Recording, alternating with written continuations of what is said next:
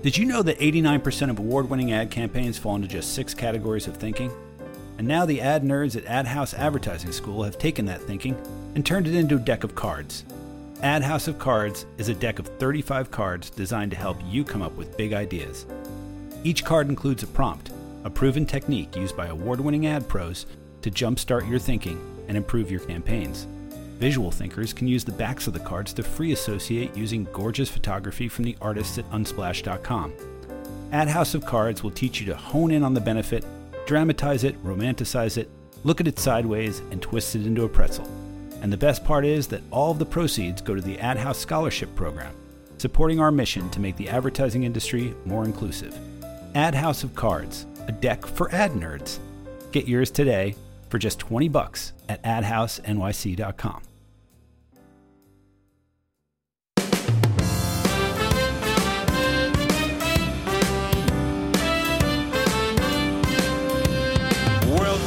to the A list.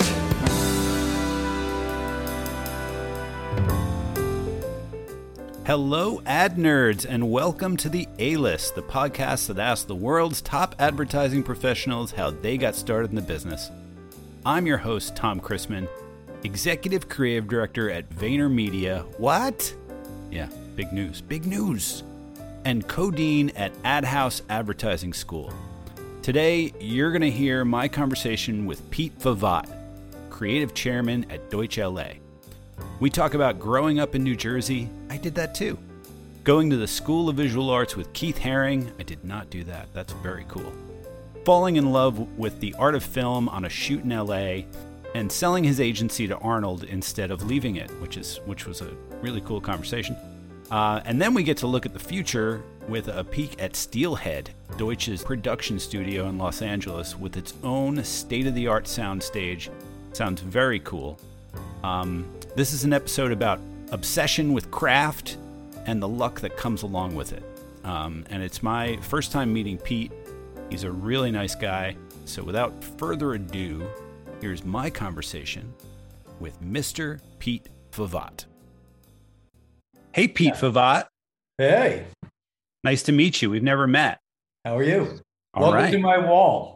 Yeah, I love the wall. What, what's the significance of the wall? Uh, for those who uh, aren't aren't seeing video because I don't use video, it's uh, it's got some it's got some hash marks on it, and they moved is how- aside. This is how many days we've worked from home. Wow, that's a Yeah. lot. That orange mark up there is a year. Wow. Yeah. I put in a just a piece of electrical tape every day. It's like Tom Hanks in Castaway, you know? Yeah. Self sane. That's crazy, and it really shows visually what the uh, what we've been through. Um, so, uh, Pete Favat, how are you today? I am good. Thank you very much. Uh, it's a nice, nice day out here in California. It's nice and cool. Where did you grow up, and and, and all that? My older brother always told me they found me in the gutter um, and I was adopted. He told me that for a few years. Yeah, Uh, no, I, I was born and raised in New Jersey, born in Hackensack, uh, love it. Bergen County. Um, my parents are both uh, first generation Italian immigrants who moved out. They, they lived on 119th Street uh, and Third Avenue, and they moved out to New Jersey. During those times, I think that's what the Italians did. uh, Yeah. out of the city. So I grew up- Sixties, seventies. Yep, 60s, late 50s, 60s. Mm-hmm. So I grew up in New Jersey, went to uh, a public high school in Bergen County called Riverdale. Um, and I had no um, no focus or any sort of ambition in Do you- life, like were you- zero. yeah, you just kind of bummed around, like like all of us do. Yeah, I think a lot of other people had clearer pictures of what they were going to do. Um, I literally had zero. I like to draw. I would draw everything in my high school, all the football programs, the yearbooks, all hockey programs, everything. In fact, people still who graduate with me will send a picture and say, "I still have that picture you drew of me." Oh like wow! cartoons and caricatures and, and things. So I, I I just it was the one thing that I could do. That and watch sports and eat. Those those Yeah. three things were I was like really good at. Yeah, And um I, when it came time to start to think about like what the hell are you going to do when you grow up i literally i i wanted to i thought i wanted to be an oceanographer marine biologist Right. um, live out at sea study sea life sounds like a sounds like a good time yeah. uh, but yeah i sucked in math and i sucked in science and sucked in all the classes except history. And um, yeah that wasn't going to work. So i just kept drawing. I, I will say that uh, thank you know thank god for my parents because i had an older brother who was on a roll. He was i literally had a teacher or two say to me what happened to you? I had your brother. He was so smart. Like right. what, you know what is what was wrong with you How many years ahead of you was he? five. He was Okay. five years ahead of me. He first born super intense but like way smarter literally Yeah. on honor roll. I would get an f and my and i'd say to my parents like what? It's f for Favat this is right. This is awesome man. They weren't having it. So kind of rode the line of c's and d's and like i just um i didn't know it then. I know now. It's like i had frontal lobe issues i'm dyslexic um, Yeah. attention problems that no one knew about Right. and I, it was just all boring to me and i couldn't wrap my head around it and i couldn't read as fast as other kids so it was kind of like thinking looking back on it now it's like oh maybe that's why i drew so much because Right. i knew that i could communicate that way way better than writing or Yeah. reading i still Yeah. have still have trouble reading and and maybe that was it so when it came time to go into calculus and trigonometry, right? I mean, it's like, geez, Yeah. algebra, geometry was easy because it was Yeah. visual. Yeah. Same for me. I got A plus, A plus Yeah. in geometry. It was was the only like, math it was like, ever did good in. yes, same. It's like, oh, it's an isosceles. What the hell's wrong with everybody? It's Yeah. like, look at that. thing. Obviously, I can prove that. Eight- Here you go. Eight, eight sides. It's all visual. It's the only math that's really visual. The rest Right. of it is like, wow, it's like abstract. So um, geometry and history. I loved history because it was stories. Um, and it was factual. It happened, or we thought it was factual, right? Yeah, Let's go back time. to those high school history books and mark them as fiction now. Yes. Um, On and- Columbus Day of all days. Exactly right. Yeah. Yeah. Uh, and um, so I said to my parents, um, I, I think I want to go to art school. Uh, I, I don't want to go to university. I think I'll just party too much. I'm, I'm already loopy. Um, I work hard. I had like jobs after school all the time for years. I managed a sporting goods store. It wasn't that. It was just like, what am I going to do with my life? And I thought, Yeah. maybe I'll just be a retail manager. Maybe I'll just manage the sporting goods store. Yeah. And I, I like that. It seems like fun. But I was just like, nah, there's probably something else. So my parents went to my high school, and my high school was really great for doing this. They said, if our son takes uh, calc and trig, he's going to fail. He, he's, he does not have that capacity.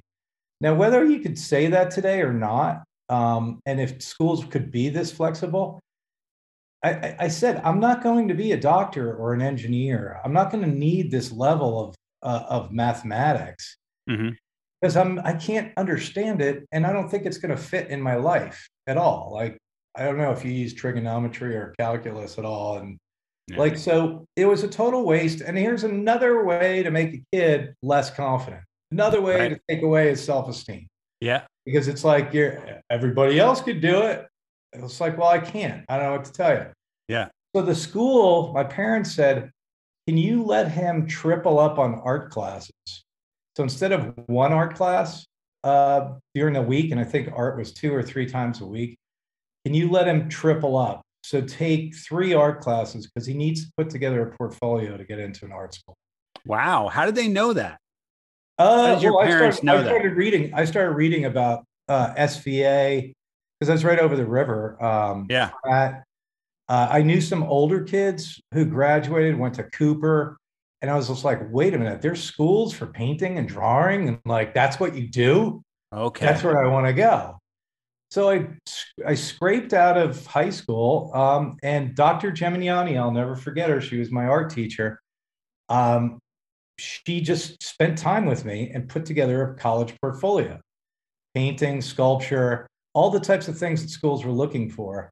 to get in. And I also helped her teach the class. Like I would, I would spend a lot of time saying to kids, stop throwing pennies against Venetian blinds. This shit is the good stuff. This is where you can actually express yourself and you don't have to listen to the books and what they tell you, where you can Right. do whatever the fuck you want. Yeah. Like this is the class we should really be like really loving. And, and I realized, wow, I'm pretty passionate about this. This is crazy. yeah. So long story short, put together a portfolio, get into SVA, 1979. Keith Mhm. Haring is there. oh my god. Uh, what a great class. Sam Bayer was in my class. Uh, I mean, was it was it down lower like uh, down near to same place it is now? Like that must Yeah, have been so scary. dude, I- it was the best. yeah, it must have been It- like dirty New York, like 1979. Like 1979 to Soho's right down the street. Yeah. Oh yeah, and no one was in Soho.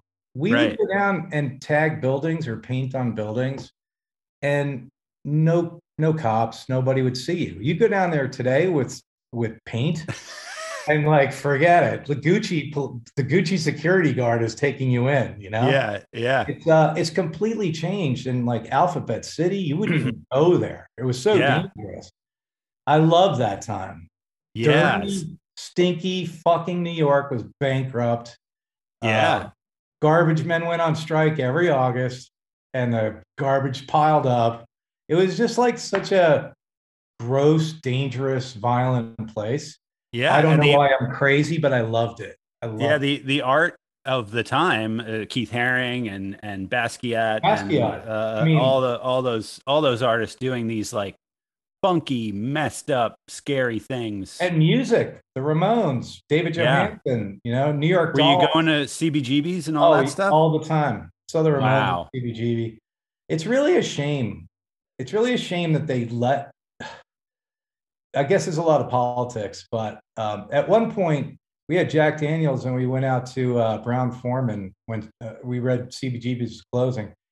They didn't owe a lot on the mortgage, and, we- and we tried to convince uh, Jack Daniels to just pay down the mortgage yeah. and keep it open. Yeah. And there wasn't any agreement because it was just like why would we do that? It's like your product was like the the the aura of Yeah. your product was born there in punk rock. Yeah yeah. It's like one of the places. That and it's probably some country western bars that are like Gilley's down in texas. It's like you should be like in the business of maintaining these places. Right because if there's more places like that then there'll be more people drinking your beverage yeah and you and you sort of kept a, a museum a piece of real fucking music history yeah. alive for for for you know forever.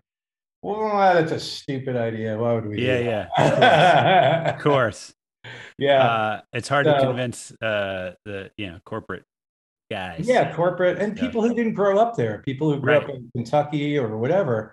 And it's like you know, you you try, but I that's the type of thing that that I love. That type of work or those types of ideas.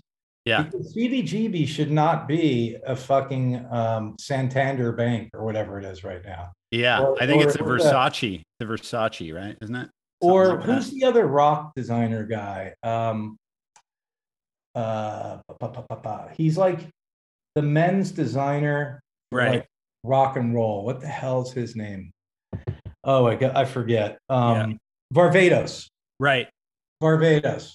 Yeah, I look at him and I say, "Your business fashion is rock and roll. Why the fuck didn't you leave it open?" yeah, It's Yeah. happening out here with the Cinerama Dome. Like it's closed, and it's like somebody's got to keep it open. Like right.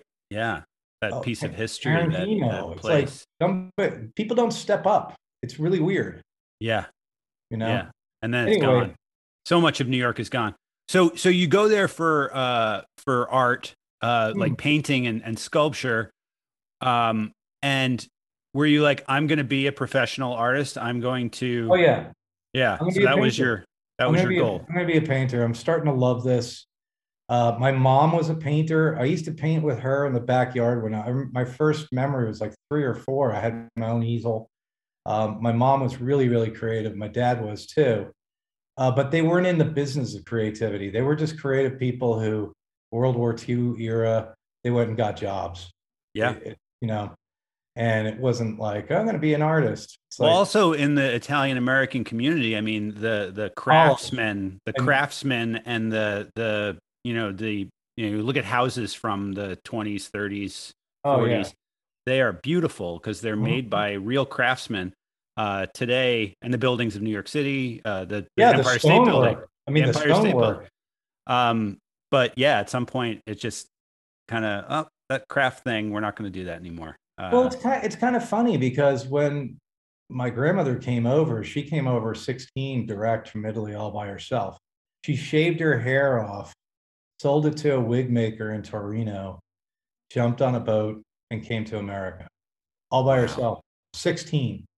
Wow. Can you imagine? She said when she saw Manhattan coming up out of the water and she saw the Statue of Liberty, she just broke down in hysterical tears. Yeah, I can't imagine that. Like, what Uh, did I do? Oh my God. And this is so different. Yeah. I mean, no, there's no radio, there's no television back then. It's like Yeah. it's a surprise, surprise. Anyway, Yeah. I'm I'm diverging. So, um, but college was in immigrants. I don't know if your family's Im- immigrant family. Yeah, I, I was the first generation kind of to go to college. We had one nurse who had gone to nursing school. but deal. I was I was the first kid in my family to yeah. go to college. Yeah. It, so it was it was funny because I, I'm totally um, uh, cynical. I look at it and say, "Wow, okay, it was probably true to get this immigrant class of people educated uh, and moving towards getting higher jobs than being, um, let's say, you know, the blue collar jobs and things like that. Yeah. To start to get the class to be a little bit more um, diverse Mhm.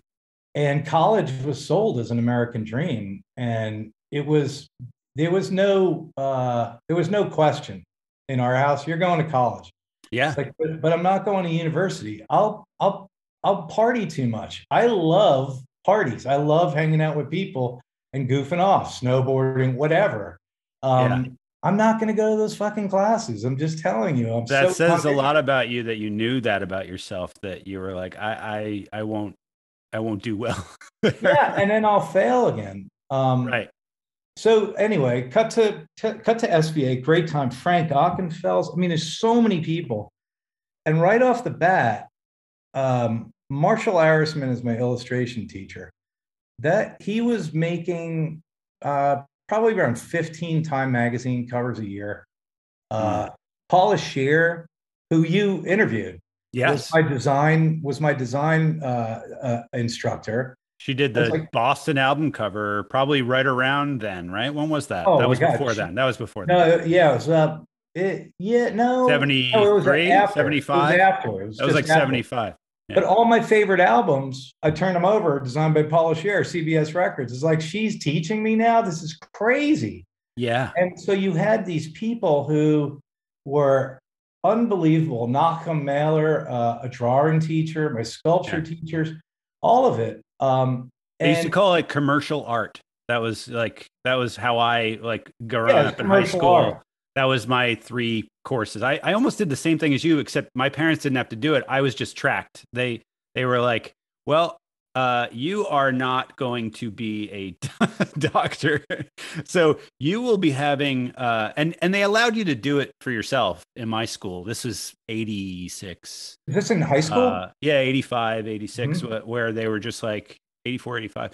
They were like, what do you want to do? And we, we were able to like make our own class schedule. And I just said, I'm going to do, you know, English, social studies, history, gym, wow. and art. That's it. Is that like a Montessori school? Is that No, like- it was Union High School where Ray Liotta went. Like, you know, most. Wait, so you from Jersey too? Union, Yeah. New Jersey? Oh, yeah, I'm excellent. from Union. That's yeah. pretty. That's pretty progressive. yeah, they were that's very way progressive. Education should be. Uh, we could go off, dude. We could talk for hours about this. I am such a strong. I have a real strong point of view about um, that. Not all people, especially in the creative industry, need to go to college. Yeah. it's it. Doctors, lawyers, engineers, uh, people who are building things um, that are going to keep us alive Yeah. that, for sure but or the way sva was was was a vocational school i didn't Yeah. there was no math There was there was only art history. There was literature, but that was pretty fucking awesome because they would have us read really dark shit, which was awesome. Yeah. Um, and that was it. There was no science. You know, Right. there were no sports teams either. It was like Yeah. which it was like the funny. I science, the science of color, right? The science of color. Yeah, that was about it. Like that. Color theory and stuff Yeah. like that, which I loved, and it it and and some psychology, which I think they could have done more of.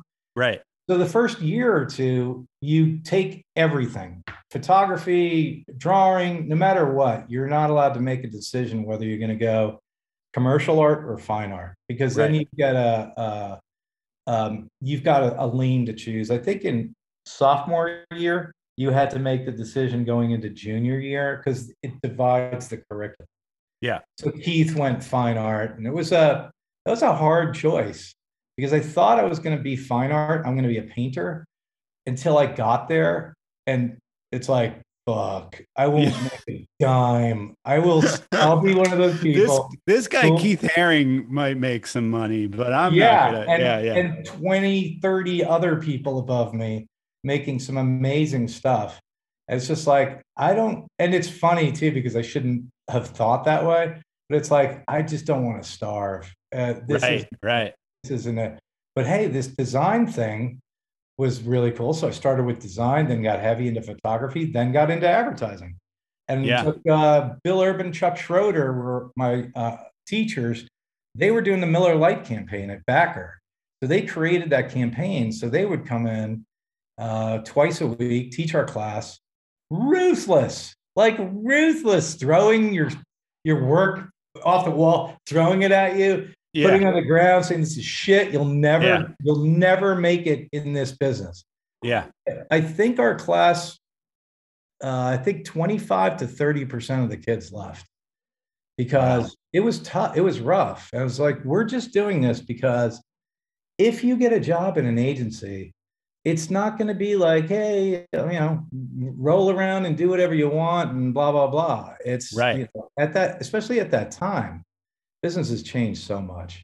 Yeah. Um, but uh, they were they were way tougher than that business actually is. It was good. Yeah. It was like a, Yeah. boot, a boot camp.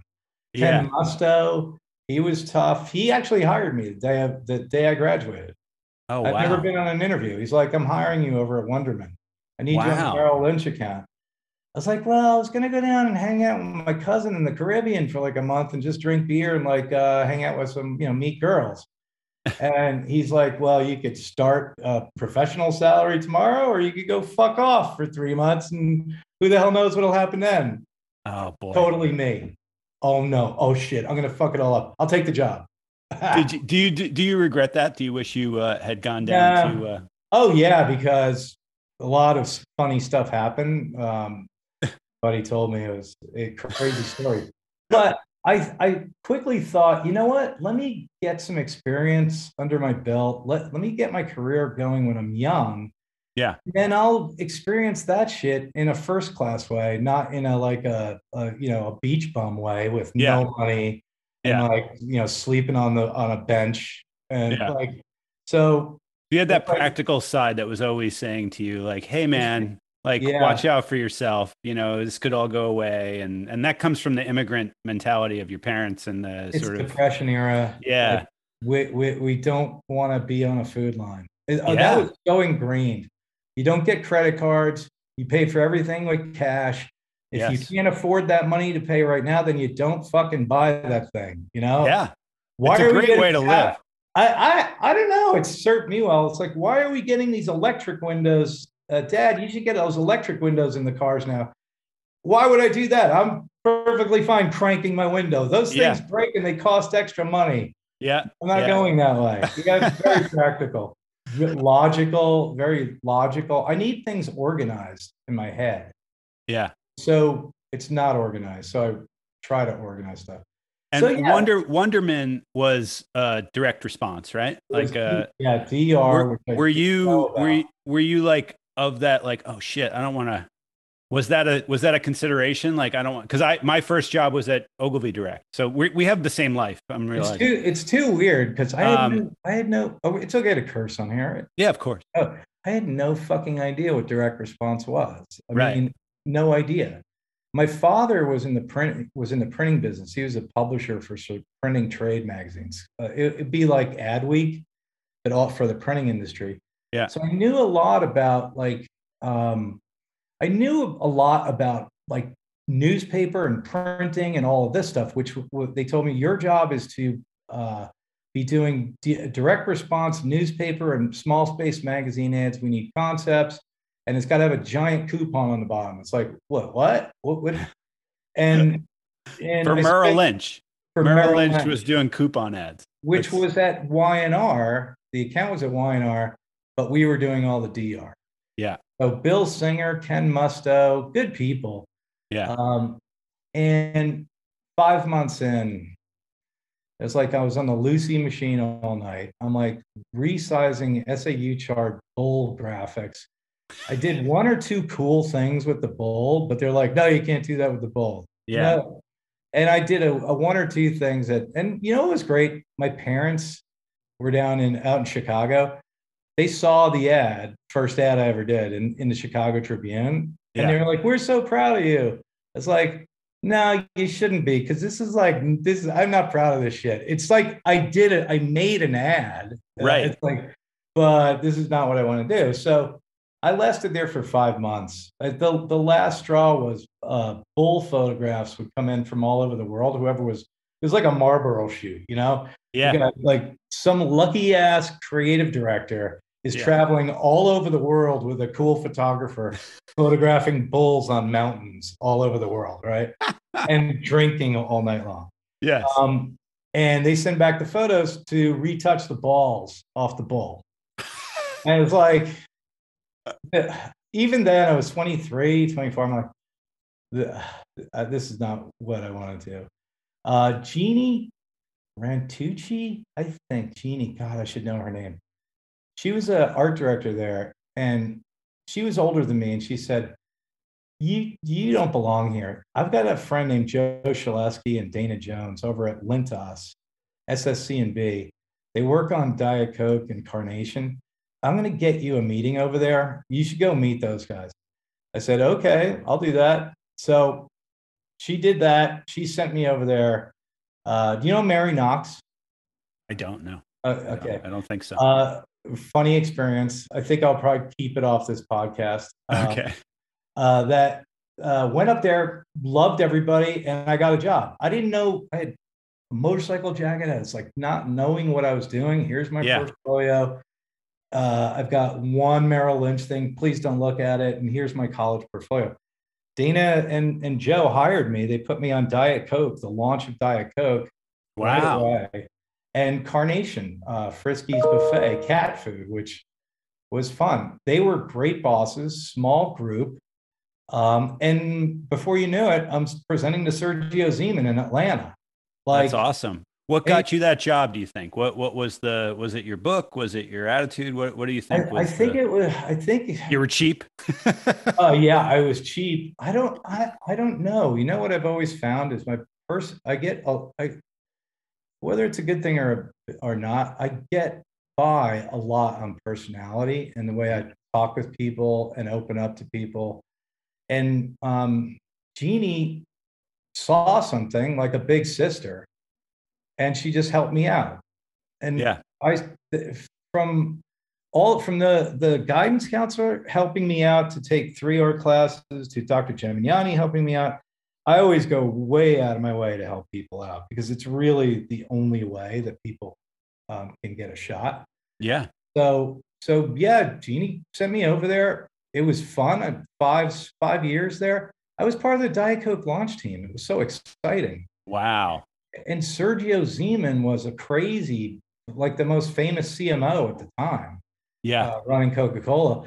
He's the guy who said we're uh, going to change the uh, formula and we're I'm going to introduce new Coke. yes. He was the new Coke guy. And it was like, oh, auto hitting wall at 300 miles an hour. Wow. Not a good idea. Was he just turned into dust? Was he just fired so He- fast? It or- hurt. It hurt him really bad, but he Yeah. stayed and he brought back Coke Classic. And Yeah. then I don't know what happened to him. He became a consultant. Um, but yeah, that that was fun. And then a bunch of other accounts. But things started. There was a lot of energy, Where And were you? Where were you living in New York City at that point? I was living in Weehawken, New Jersey on Boulevard East. wow, taking And the bus was- in. You must have been taking the bus in. Or the or the vans, the uh the little uh the vans that just they used to call them gypsy vans. I don't know if that's proper. yeah, But um, yeah, for uh, just a guy driving a van, you give him like five bucks, and there's He like takes you into the city. in his van. No insurance, I'm sure. Nothing like yeah. Is it the van. It's the Uh, Squid Game. You you were in the Squid Game. You didn't even realize it. No spoilers. No spoilers. oh my god. Um, so yeah, so uh, I, then you get across town, and they were at Dag One Dag Plaza, so over by the UN. Yeah. It was a cool place. Worked there for five years. My first commercial, uh, Friskies Buffet. I'm not boasting at all. Um, first commercial I ever did, first time in Los Angeles, which is a whole other story. Like talking about lighting my brain up. Yeah. I was like, this is fucking amazing. Los Angeles is like insane. Never You had never there. you had never been there, and you'd No. never. Yeah. never been there. And I'm on a movie set shooting. It was like cat food, but still, they shot Chaplin movies here at Raw, uh, Raleigh Studios, the oldest studio there. Yeah. Working with this guy who did uh, Colin Chilvers, who did the rear screen projection, just did it for the uh, Superman movie. Wow. And Chuck Rosher, whose father was Mary Pickford's personal cameraman, won the first Oscar for cinematography. They created it for him. So this old dude, Chuck Rosher, I'm in LA. I'm like, this is like fucking nuts. We shoot this commercial. It wins a gold Clio.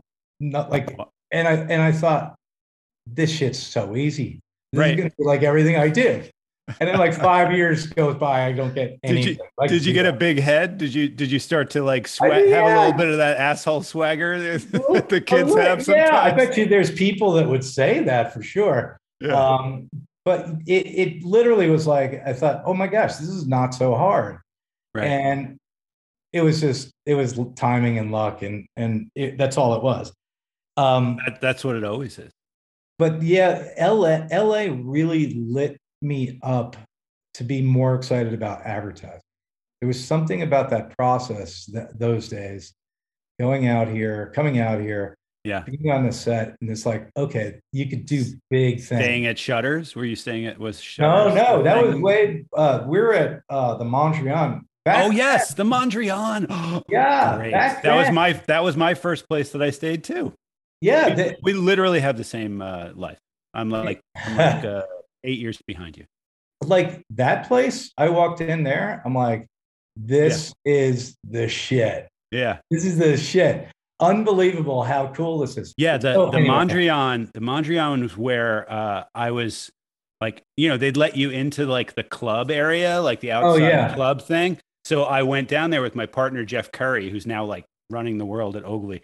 Um, and we went down. It was our first trip to LA too, and uh, Jeff Goldblum was there. Oh yeah. and uh Flavor Flav was there. I'm like, what the heck? Holy shit, dude! I wonder if we were so real. We were there at the at the same time because I got in an elevator one time. Mondrian Flavor Flav was in the elevator. Yeah, We could have been there at the like exact same time. yeah, we probably were. He I- was, or or those two guys always hung out there, which which might be the case. could. They probably lived like up the block. I remember seeing a window fly open. I was down in the pool. It was LL Cool J, and he's and he gets up and he just no shirt on. He goes yeah with two bottles of booze whatever he's drinking. And these two women come up from each side and they drag him back down. It's like, ah, oh, Oh, Cool. J is not in Queens anymore. Oh boy. But Yeah. yeah. those days were crazy. But yeah, LA um, kind of turbo boosted. That trip kind of turbo boosted the idea of, you know, the type of work and make, making more, focusing more on film back then. Yeah. Making that the priority, um, I think was one of the things that I wasn't a print was cool, outdoor was cool. I'm an art director. So radio was like, yeah, but television to me became my my my biggest focus. Yeah, It's like, how do I do really cool shit? How do I do fun stuff or stuff that really stands out? And it was a fun time. I don't think it's like that anymore, but who were your? uh Well, now it's yeah, now it's TikTok. The same thing, Mhm. TikTok. and you don't get to go anywhere. Um, the uh, the, who were your heroes? Who were you? Did you did you like? Were you looking up to people in the business, or were you like I don't know, like Oh, Joe Pytka. yeah, for sure. I would uh remember do you remember those Mitsubishi little electric printers, thermal printers, where you could freeze frame a video and like print out on a piece of paper? And Yeah, it came out as and a the long paper- scroll. the paper felt very uh, it was like slick sticky and thin. yeah, yeah, yeah, it was like yeah. like filmy, whatever. like receipt paper almost. Yeah, like Like- receipt paper. Yeah, and it yeah. would spit out. I would stay after work and and take Pytka's reel, uh, Leslie Dektor, um, Ridley Scott commercials, and I would literally freeze frame and print out each still and then arrange them on a storyboard to look and see how do these guys approach like wide shot, medium shot, tight shot. Uh, how do they approach like a story visually? And I would just do that to to start to understand it. And to me, because I was never into comic books, oddly enough, I should have been, but it started to for me to look like oh, it's like a comic book, and Mhm. and so as you're setting up, because back then, dude, like we were drawing our storyboards, I would have to Yeah. have like 15, 16 frames, and I would draw them myself. right. So to understand to make the storyboards look dynamic was almost like kind of a, a bit of a craft or uh, you know and get kind of innovative within that space to sell them to the clients. But it made it kind of fun because you were literally drawing something that was going to be put on film and showed to millions of people.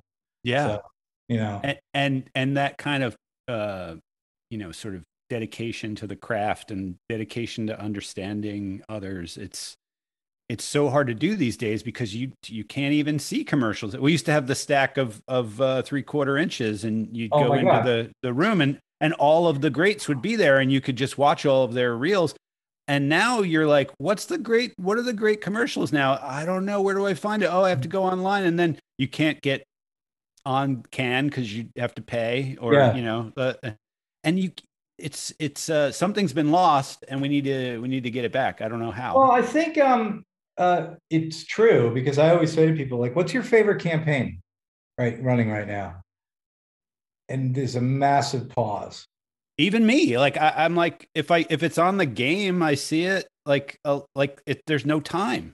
There's it's, no cha- time. it's really changed because you used to be able to say uh, rifle of rifle them right off like um, and you would you would be able to say like three i don't know if it'll come back but it's changed. And i think it's really interesting this change um, Mhm. because i don't know i love change. I i i don't know why but i do because maybe with like attention issues change Yeah. is good. Having attention issues in this business has like been very uh useful for me. Yeah. As for to me to get be excited or interested in something it really does have to get past uh, a concrete thing or whatever it is in there yeah um, and and it helps you identify it especially with uh 30 second making films and stuff like that Yeah. so yeah so the i mean there were so many heroes back then and then Sam Bayer who i went to sva with started becoming one of my favorites and tony Kaye, and you used to know them all and Yeah. I, I don't stay as close to it as like cds and ecds do Yeah. But I, but I don't think it's the same as it was. And Michael Bay, we're gonna get Michael Bay. And, right. you know, he's gonna lose his mind, and Joe Yeah. Pick is gonna punch the client in the face, and like, Yeah. wow, those days are never coming back. no no that well that's good that's good Okay. i don't i uh, uh, joe pick up punching people kind of that's okay but the uh, so let me see, where was I? So we were talking about your heroes, and you were you had just gone on your first shoot. So where to next? Like what? When did you decide? Oh. Like oh now I now I want to go to some place. Did you did you say like set your sights on? Were there like agencies you really wanted to work at?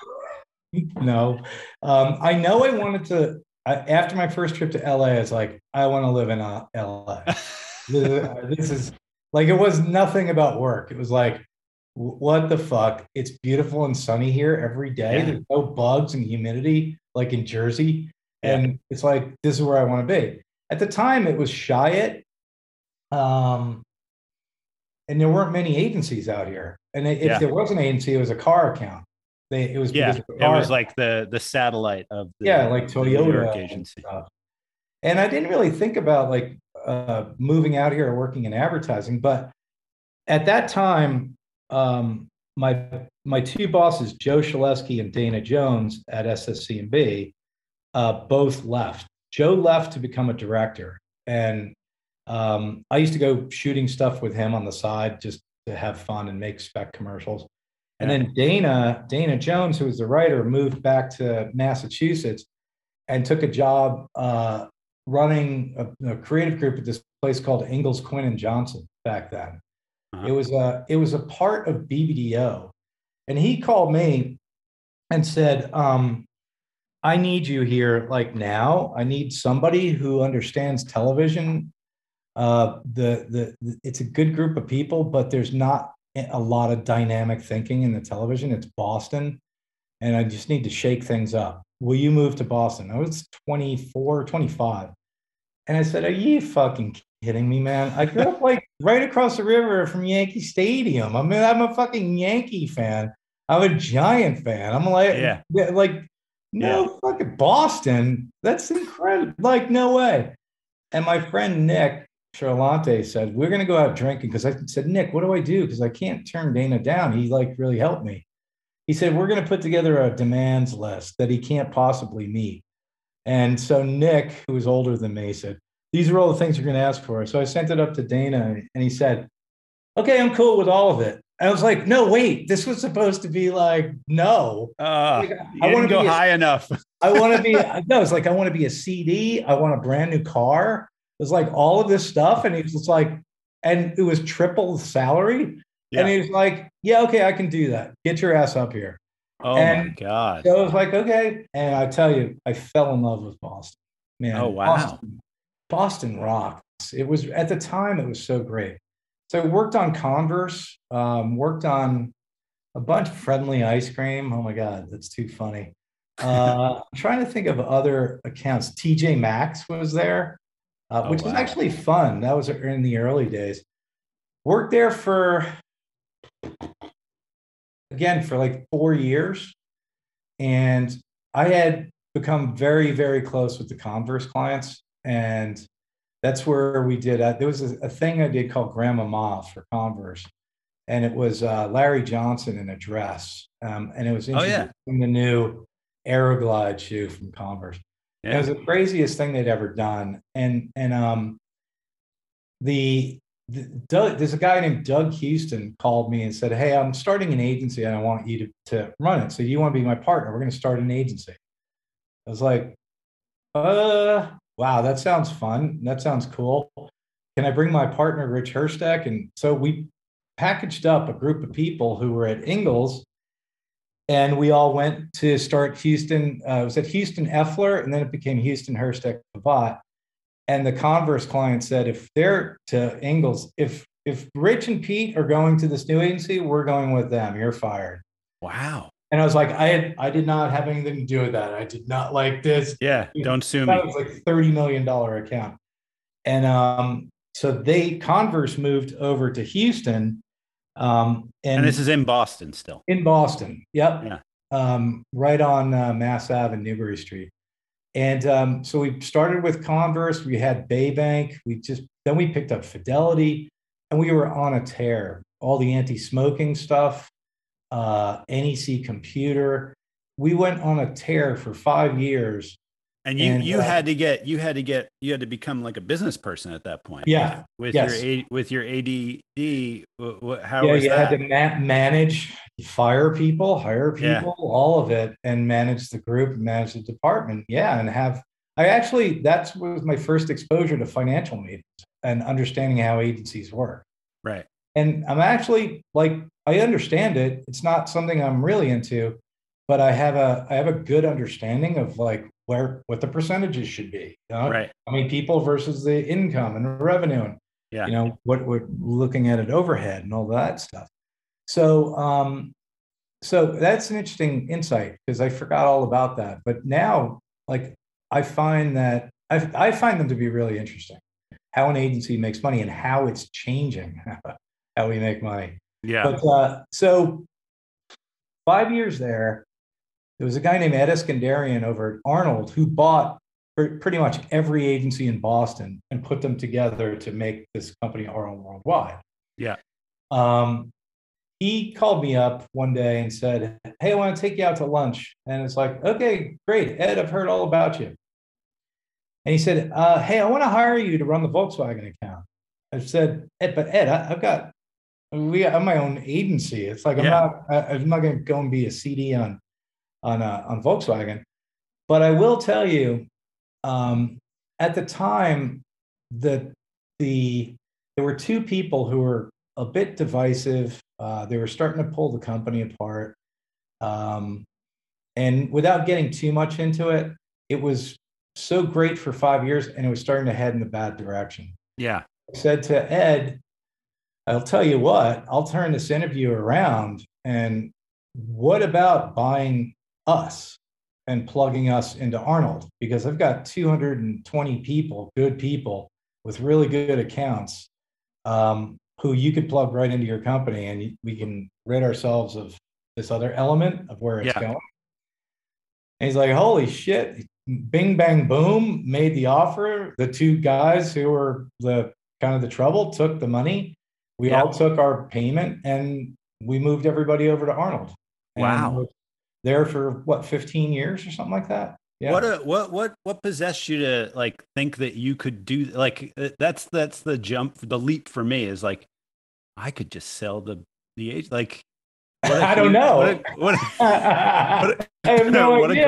great I have no idea. Well, I was uh, I was it was getting to the point where I was starting to get um, I was just starting to get worried about financial things in the company. Again, I don't Yeah. want to get too into it, right sure sure but you know, one thing growing up, Union or anywhere in the tri-state area, I don't know. There's a sense that you are brought up with that tells you there's something wrong. There's Yeah. something shaky, and we've got a good intuition about there's something. And I'm really young, and those guys are older, yeah and they've been maybe they know what they're doing, but I don't know if they do. And Yeah. it could have been dangerous. And yeah so especially back in those days like i, I watched i watched a, a guy get busted a producer get busted by the fbi in rocco's pizza on third ave because he was taking kickbacks on government accounts over at NW Ayer oh and and and what an idiot remember what's her uh paul paula or uh shit shit oh yeah a, a child Gray you t- a gray yeah at Grey. Um, and even our, our head of production, I know he was doing some shady stuff. And Yeah. I, I said, I want to see five different companies doing all of our print. I don't want to see one, dude. Um, yeah and he's like, Are you, what are you saying? He got really mad. And it's like, just, I just want to make sure we're diversifying. Because back then, the printing industry was like really corrupt, really. Yeah. And production was super corrupt. right Um, and thank God it's not that way at all anymore. It's totally changed.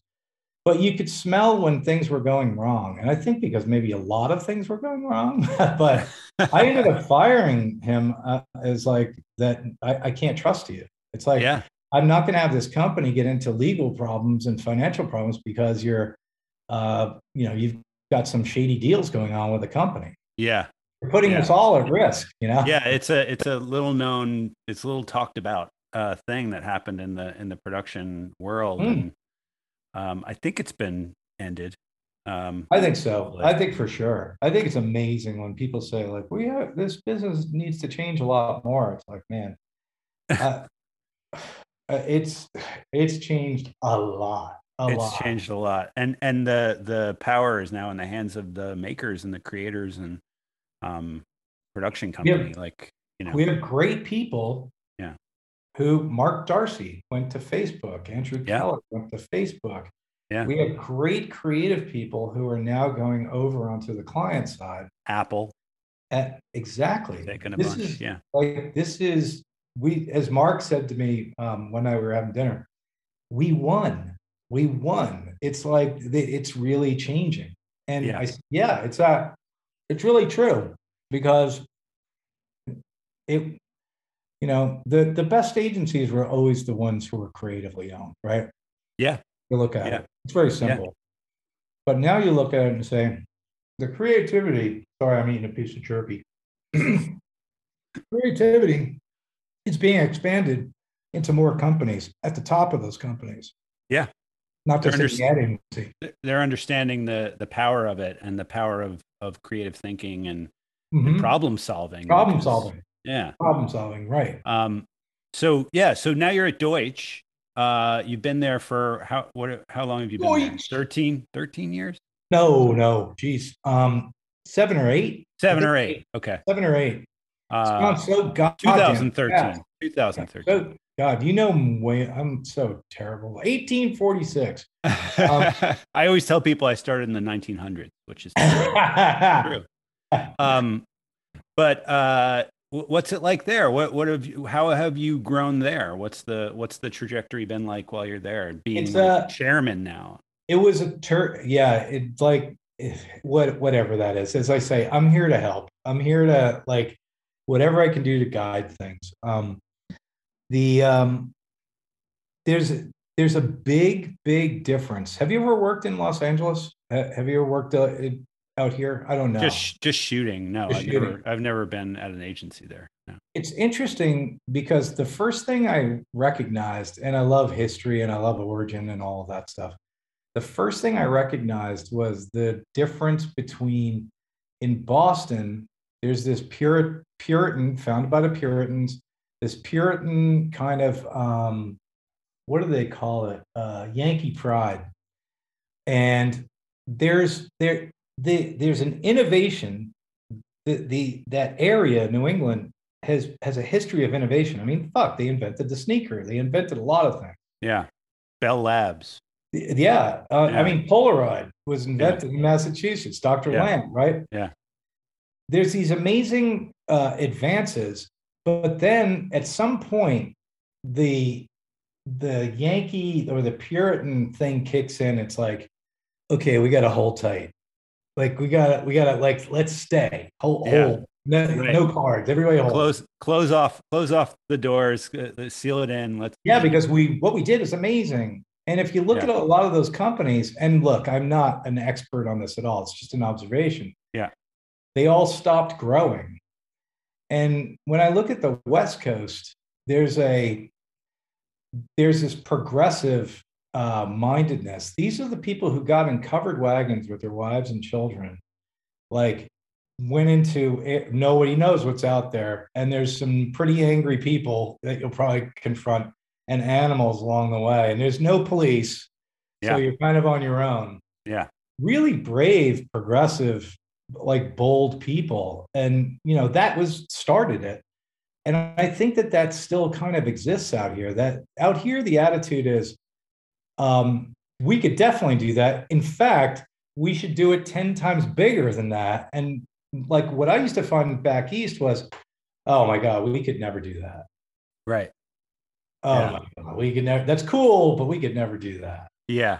Yeah. I, I, the history is almost a, a burden. In uh, some ways, or just a mindset. And Yeah. again, i what do I know? It's just an observation.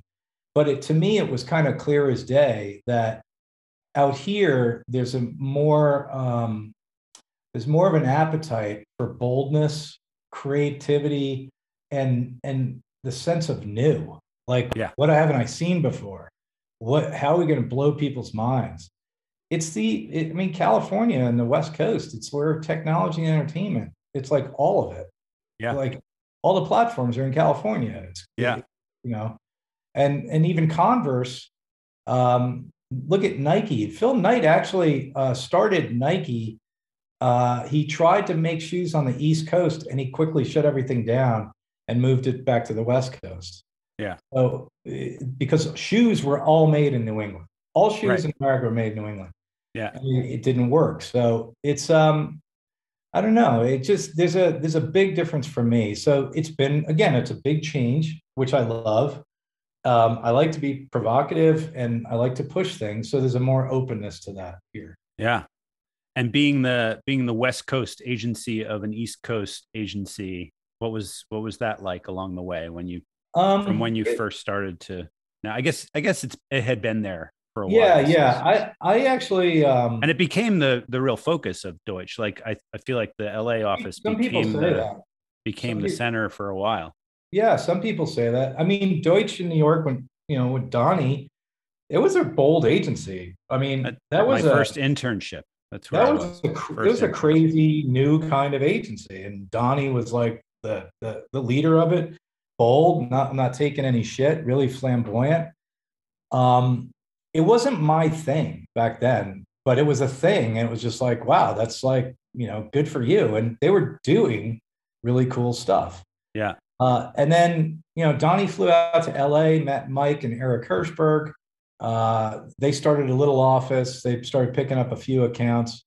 And then LA and New York were like really separate. Uh, and when I uh, came into the picture, when Mike called me, Mike and I met back in Boston about coming out to LA. Uh, he he did he offered it to me once, and I had to turn him down. I said, "My daughter's uh, going to be a junior in high school. I can't in this day and age. I can't pull a girl out of junior year in high school and move her across the country and stick her in with strangers. Good I've got- dad. I've got two more years left of her, and like I'm just gonna screw her head up. Like, Yeah. So I have to, as much as I want this Mike, I got to turn it down. He hired somebody else, and then two years later, as we were at Cannes, he said, "Juliet's in college. Do you still want to move?" I'm like, "You would still have me?" He goes, "Fuck yeah, let's talk right now. Let's go to lunch." Oh and it was done. It was done there. Doing Um, deals in Cannes. Look at you. like power. Just a kid from Jersey doing power. deals in Cannes. I know, right? It's so fucking ridiculous. um, it sounds ridiculous too. So, um, so yeah, coming coming out here, when I stepped in, there was a real strong feeling that LA is uh, is the opposite of New York. Like there was the we're the renegades. We're we don't play like there's not a lot of collaboration. They're two different offices right. and you don't have to worry about New York. Mike said, you don't have to worry about New York. And I said, this is great. I've worked on global stuff now for six, seven years. I don't like it anymore. I just want to focus on one office, right? Yeah. And, and help make a, a handful of accounts good. That's all you. That's all you have to do. It's so funny. About six months later, Mike says, "Hey, uh, I want you and me and Winston to run the New York and the LA office." It's like, what we talked. It's like, what the heck? we, had this conversation. because it- then the decision from IPG is let's put them together. Let's see if we can help each other. And then that decision wa- was reversed uh, a year and a half ago. So Right. now we're separate again. Oh, you're separate again. Yes. And you are you are you're described now as a, like a digital lab. I forget what it is. I'm gonna forget. Uh, a, a creative studio. yeah, creative studio. What what's what's that what's that from? So what that what that's from is first uh, in the pandemic we were moving all of our employees into Steelhead, this building that we designed called Steelhead. That's our production company. It's about sixty thousand square feet. We have a ten thousand square foot stage, um, seven or eight amazing edit booths. We've got our motion graphic, animation, design people. It's kind of like a production studio. It feels like Yeah. a TV studio. Um, and there's filmmaking and print shoots or whatever going on all the time. And we're moving the entire agency into that building. We let go of our lease because we want to make the agency feel more like um, something that feels faster and nimbler and smarter than the model that we have right now. Yeah. And how do we link the strat, the data, the insights and strategy, the creative, right to the making? So you can approve stuff, and we're gonna we're gonna sit it right downstairs, and we're gonna start making stuff, Yeah, that's cool. and it comes out the other side. Um, and then we put some more data on it and things like that. So that's the way we're loo- that's the way we're we're looking at it. We're now producing such a huge majority of our own work, editing our most of our own work. Of course, we'll still go to great production companies and directors and outside editors. But for the most part, we're keeping it all in house ourselves, um, so we can be faster and more nimble, and Yeah. and, and more revenue. Yeah. And and more control and Right. and and doing more things because you know you can More make fun. you can make films so much quicker these days. You don't have to fly out to LA. You Yeah. in LA, but you don't have to fly out to uh, a studio somewhere and, and do it. And you know wait for the pictures of the bulls to come in. Uh, Yeah, just- yeah, yeah, just there, exactly. you know? Those days are gone. Those days are gone. They were And beautiful. it's also young gone. people are more makers, so we want to inspire more people to get in the studio and use it. It's like I, I, I always say to people, it's ten thousand square foot soundstage, the most modern one in LA. It's like when I was twenty four, I'd be in there every night, Go like, make a movie. Yeah. walking around, man, Yeah. stop motion, making weird shit. I don't know, playing with lights. Yeah. Um, so that's what we want to inspire most of the kids to get in there and use it and fuck around. Yeah. You know, Yeah. we've got two. We record albums for ten artists already in, in the in the. uh We have two mixing booths and a sound booth. We've already got ten albums under our belt. So we also design stuff for like titles for shows and things like that. That's really so- cool. Try to step out of advertising. Yeah. So that's what my focus is right now. My focus is uh, Steelhead, our production company, and uh, and our design group led by Ademus Batista. And Yeah. Cameron runs the creative department and all things in creative department. That's awesome. Yeah, So, fun. So uh, if people want to reach out and ask you questions or talk or send you stuff, what, where do they where do they go? Who should they send it to? uh, send it to me. You want me to give you my email address? Sure. It's uh, Pete dot F as in Frank, A V as in Victor, A T as in Tom at Deutsch D E U T S C H I N C dot com. There you go. Pete There. At deutschinc.com. Um, thank you so much for for spending time with me. Have a great one. Hey, Thank you so Tom. much, I hope Pete. this was good. I hope this It was you- good. Thanks, man. Have a great day. You too. Peace. Bye. Pete Favat, everyone. Um, I feel like the part where he was talking about printing out the framings of big directors, that's like, you know, today following all your favorite creators on Instagram or, or you know, TikTok. And feel like that, you know, that curiosity and that sort of wanting to be, you know, like people that are ahead of you is still something you can do. And still, you know, being curious and being being uh, wanting to have your finger on the pulse of what's going on still a thing. So keep doing that. Uh, this has been the a list sponsored by ad house advertising school. I'm Tom Christmann. You could always reach me at tomchristmann.net um, rate and subscribe us and uh, ross hopman at duotone uh, did the music. We love it. Have a great one. Thanks everybody